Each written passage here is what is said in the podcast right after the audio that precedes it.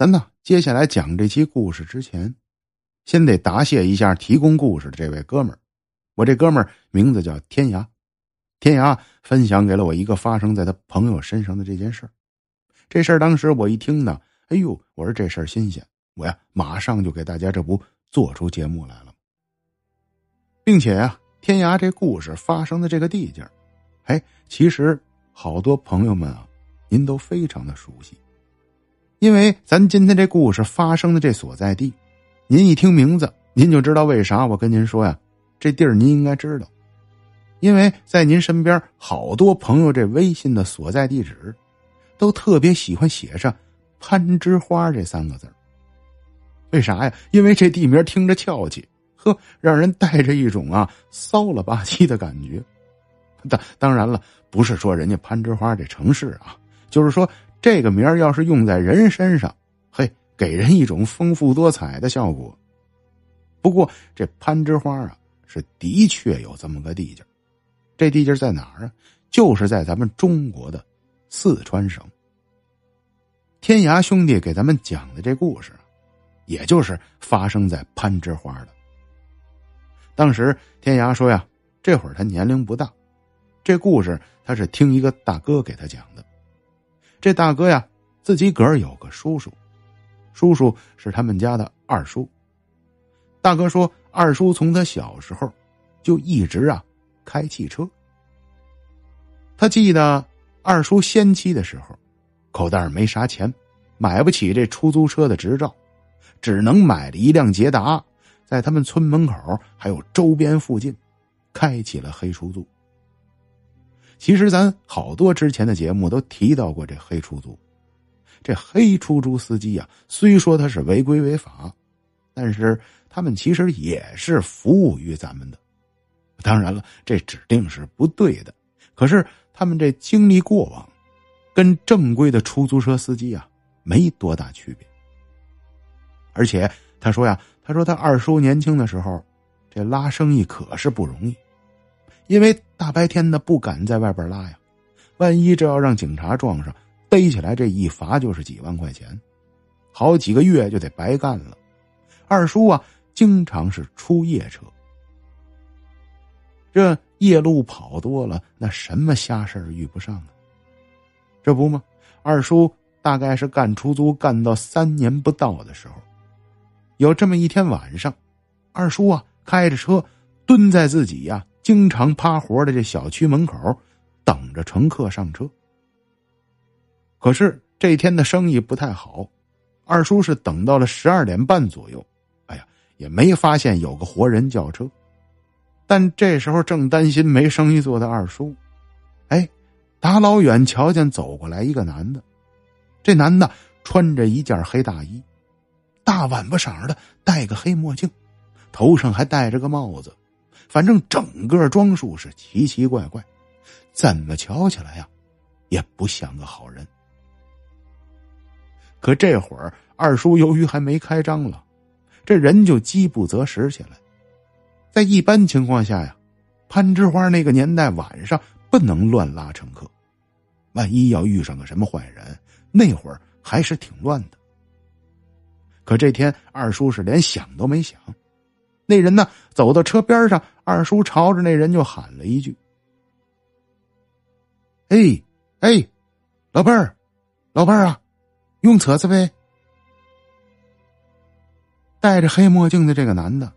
听完二叔询问他要不要车，朝着二叔的车瞧了一眼，拿手扶了一下墨镜，然后也没回答二叔的话，直接朝着二叔的车就走过去，拉车门啊，就上车了。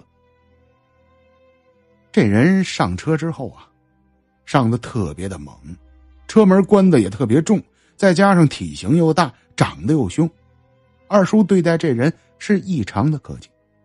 急忙的就客客气气的询问他到底是想去哪儿。但是，这个神秘的男的，当时不太想跟二叔讲话，只是拿这手朝着前边这么一指。这会儿二叔也没敢说啥，轰上油门就奔着前边开过去了。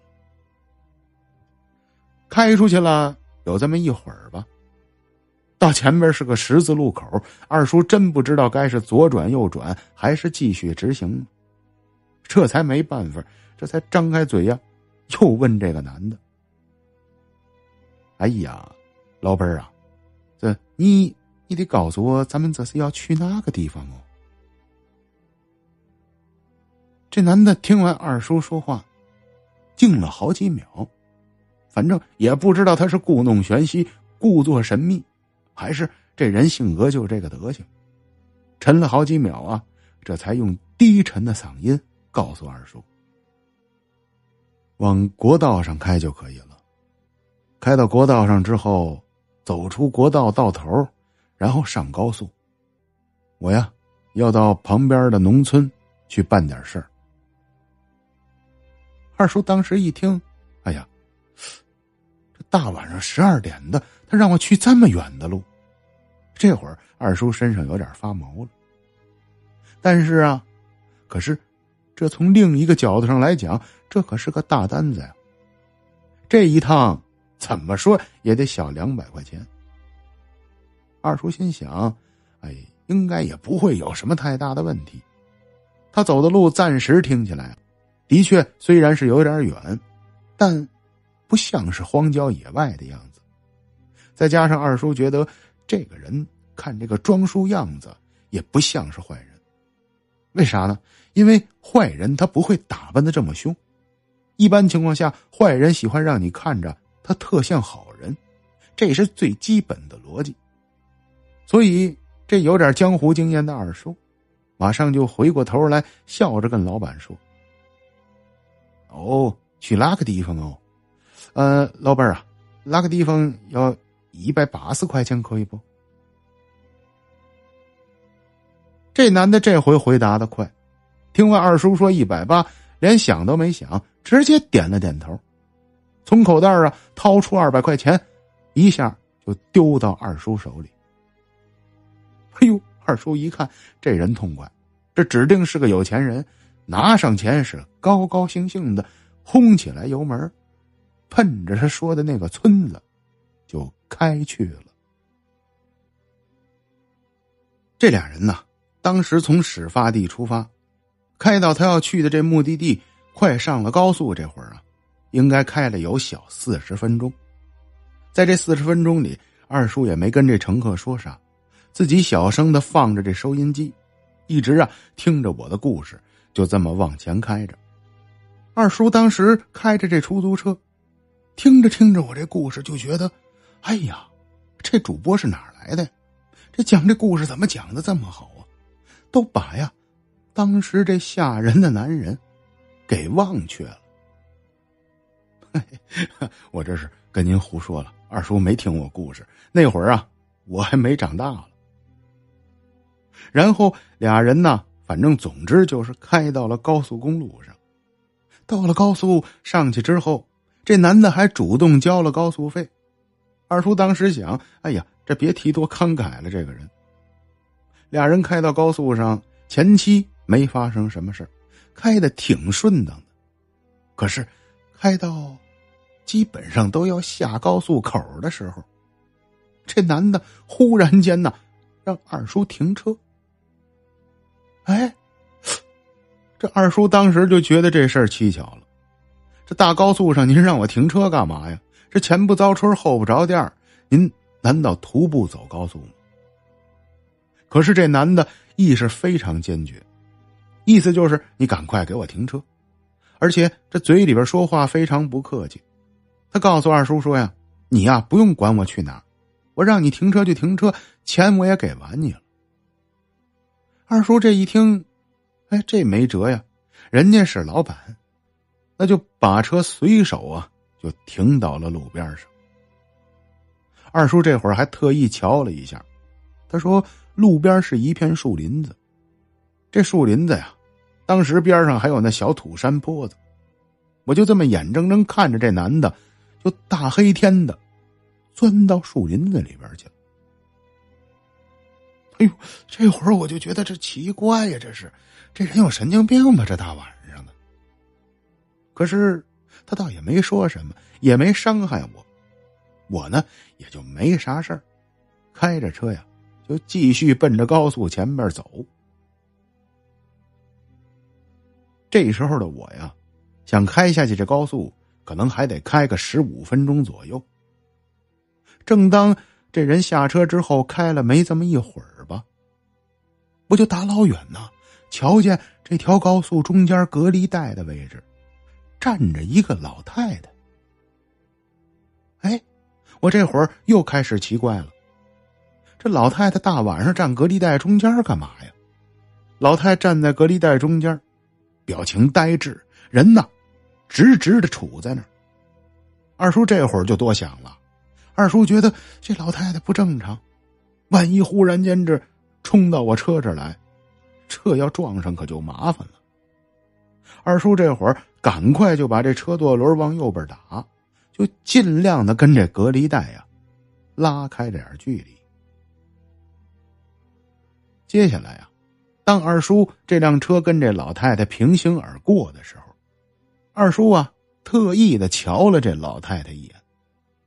那当然，虽说他是特意的往右边打轮离这老太太也就是个十几米的样子。您说这高速道有多宽呢？所以说二叔瞧的是非常清楚。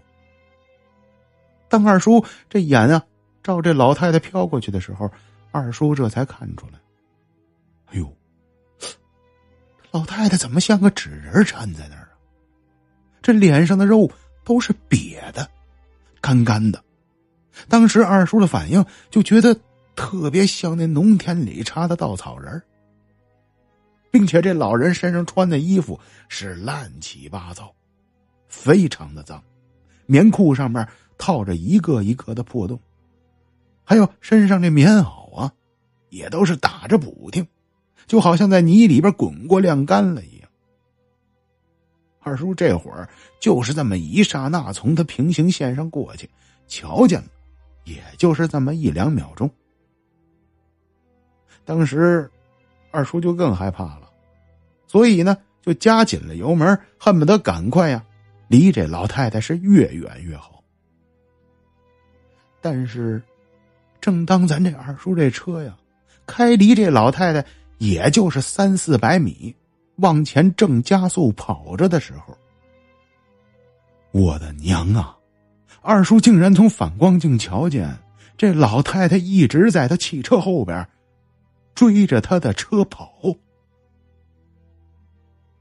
哎呦，这下二叔可吓坏了呀！拼命的就往死里踩油门，但是他开的这辆车必定就是一台捷达呀，那能开到什么速度呀？但您得这么想啊，他再是捷达，也得比老太太开的快呀。但二叔说呀，当时我这捷达开的有小一百迈，这老太太呀，我就这么一直眼睁睁的瞧着她从后视镜里是离着我这车越来的越近。我呀，这时候人已经快崩溃了，我哪见过这世面呢？这老太太这是个什么东西啊？哎呦！但是我脑子已经来不及分析了。这只能一股脑拼了命的往前开。可是啊，无论我是怎么开，这老太太就一路的追我，而且速度是越来越快。二叔往后边说呀，他说自打刚才瞧见这老太太开始，直到发现她在追我，可能一共也就是用了三四分钟的样子，也就是说。就这三四分钟，这老太太呀，就不知不觉的追上二叔的这辆汽车了。当时把二叔吓得呀，老太太奔跑这速度呀，跟汽车是一模一样，完全啊跟这辆汽车平行，在二叔的左车窗跟着这台汽车一块儿的向前跑着，哈哈。这下老太太可就离二叔近了，那看的是清清楚楚。这老太满脸的褶皱，脸部干瘪，这皮肤的颜色呀紫灰紫灰的，讲不清她是个什么样子。而且这老太太眼睛好像是两个空洞一样，一直就在二叔汽车边上，跟着他往前这么突突突的跑着。二叔这会儿按耐不住了，因为这攀枝花的本地人都有一个习惯。据这老人说，一旦遇上这种邪事你千万不能怕他。一旦你要是怕了他，那你今天可就完了。二叔当时啊，这也是走投无路，随手干脆就摇下了车窗，对着这老太太就大骂了起来。当时这一通脏话给老太太骂的呀，二叔把他们本地的这方言里说的这些恶心的话，没有一句落的，全扔老太太身上。不过让二叔没想到的是啊，这招还真他妈管用。把老太太这顿狂骂之后啊，哎呦，这老婆啊，离着二叔的汽车呀，就越来越远了。这时候，二叔发现老太太越来越慢了，就像是找着了救命稻草一样，就往死了加快油门往前开。最终还好，跟这老太太呀，慢慢的就拉开距离了。这件事儿啊。就这样结束了。二叔再往前面开了这么几分钟，就到了收费站。可等到了收费站的二叔，当时这一进了站口，人家拿卡的这小姐姐，都用异样的眼神瞧着他。二叔这会儿俩眼都被吓得竖起来，浑身打着哆嗦。小姐姐可能也是看着好奇，就多问了二叔一句：“先生，您没什么事儿吧？”二叔当时特别彷徨的看着小姐姐，沉了这么一两秒，告诉人这收费员说：“呀，美女啊，你的这个高速公路上面好像有鬼呀。”小姐姐当时一听，也吓得张开了嘴，但是必定人家是高速公路工作人员，不可能跟你聊这闲天。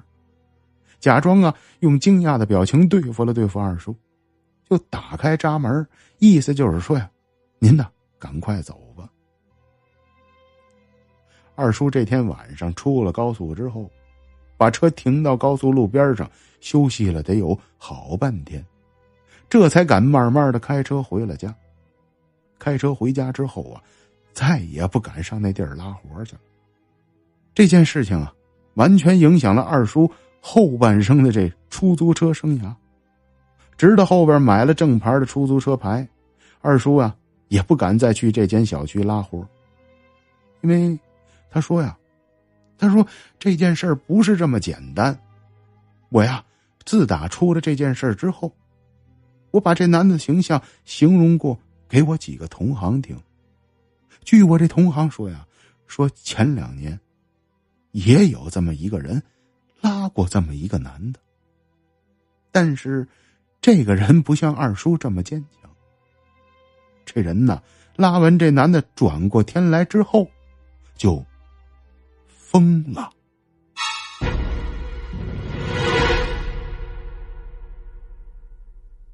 好了，朋友们，今天这期故事给大家说到这儿了。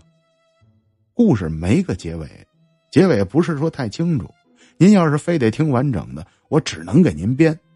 您说您想怎么听，我就能给您怎么编。但是有些精彩的故事它没尾，我呀也得给您讲出来。具体这男的跟这老太太有什么关系，咱也弄不明白。不过我跟天涯俩人聊天，天涯觉得呀，他说他觉得这男的应该是给这老太太找人来的。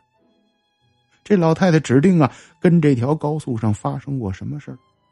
如果呀不把二叔叫过去，拿二叔换了这老太太，老太太弄不好一直都得锁在那点地去。哈，我觉得天涯说的有点道理，不过呢，有点像电影里的情节。这些东西咱必须要保持一个正确的收听态度。天涯说的这些啊，其实就是为了娱乐于您。让您每天晚上有点吓人的事儿听听，哎呦，觉得这一天挺充实、挺新鲜的，然后夜里边睡个好觉。哈哈，您说我这也不白挨骂是吧？这给您讲着故事了，然后祝愿您晚上睡个好觉。您说这主播得多缺德呀！哈哈，行了，您呢？希望您多理解。